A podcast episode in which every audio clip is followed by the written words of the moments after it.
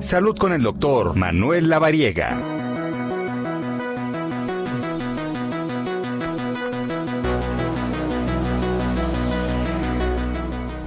Bueno, eh, entrando a la sección de salud, aquí en Zona de Noticias, como todos los domingos vamos a platicar con mi tocayo, el doctor Manuel Lavariega Sarachaga. Apenas fue día del cáncer, bueno, para, para hacer conciencia eh, sobre, sobre el cáncer. Me da mucho gusto saludar en la línea telefónica al doctor Manuel Avariega. ¿Cómo estás, Tocayo? Gusto saludarte. Tocayo, ¿cómo te va? El gusto es mío. Un fuerte abrazo para todos en cabina y buena tarde a todo el auditorio. Muchísimas gracias. Oye, a ver, eh, ¿qué tenemos que saber por dónde comenzar a hablar del Día de la Lucha contra el Cáncer? Pues efectivamente, como bien comentaste, el pasado 4 de febrero, es decir, hace un par de días, se conmemoró este Día Mundial contra el Cáncer. Y bueno, datos que siempre me gusta platicarlo para que podamos tener un panorama de lo que significa esta, esta enfermedad. Tres personas fallecen en México por día según datos del INEGI y 500 nuevos casos eh, diagnosticados por día según la Asociación Mexicana de Lucha contra el Cáncer. Entonces, ve este panorama, ¿no? Empieza a proyectar día a día. Sí, por supuesto. A ver, y bueno, vamos a comenzar por preguntas básicas. ¿Cómo detectar el cáncer?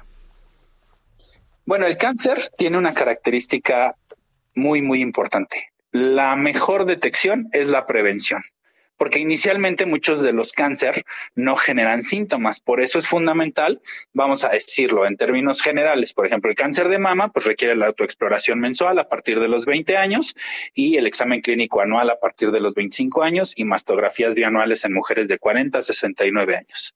El cáncer cervicouterino, hacer papá Nicolau en mujeres de 25 a 64 años, prueba de papiloma en mujeres de 35 a 64 años. El cáncer de próstata, pues el examen clínico, el tacto rectal y el antígeno prostático a partir de los 40 años con historia familiar de cáncer de próstata y sin antecedente a partir de los 45 años.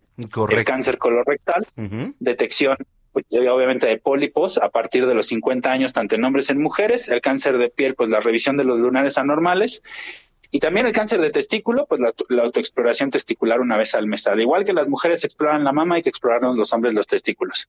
Entonces, esto es importantísimo porque a partir de ahí viene el diagnóstico. Si encontramos algo raro, bolitas, dolor, aumento de volumen, coloraciones diferentes o un síntoma raro, hay que ir en ese momento a que nos revisen.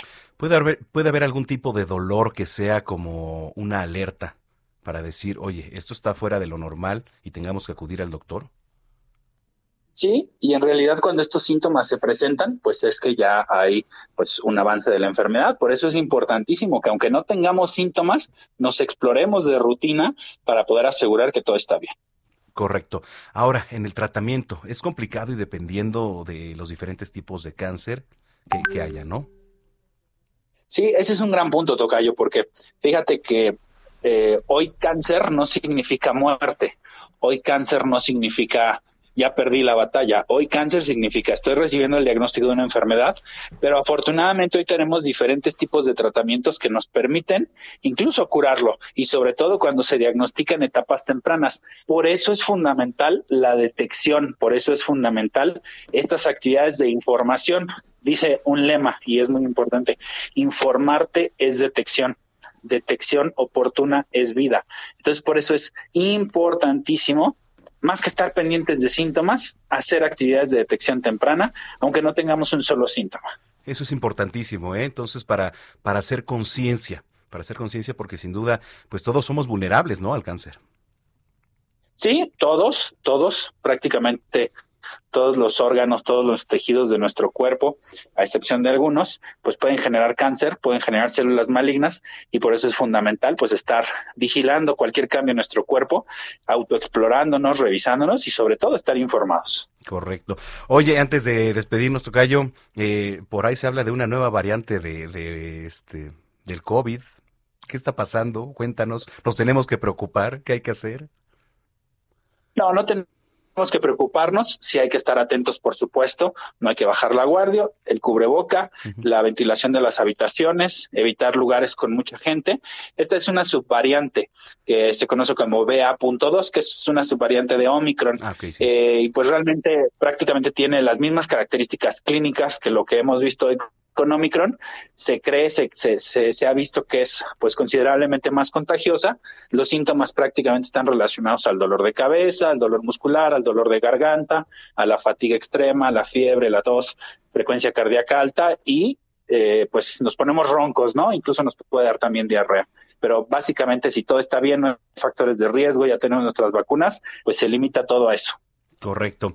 Bueno, pues eh, tus redes sociales, por favor, para que te sigan, para que te pregunte la gente y, también eh, te vean las transmisiones que haces en vivo. Claro que sí, me pueden encontrar como DR La Variega Sarachaga, como doctor abreviado DR La Variega Sarachaga, en todas las redes sociales, ahí estoy para servirles.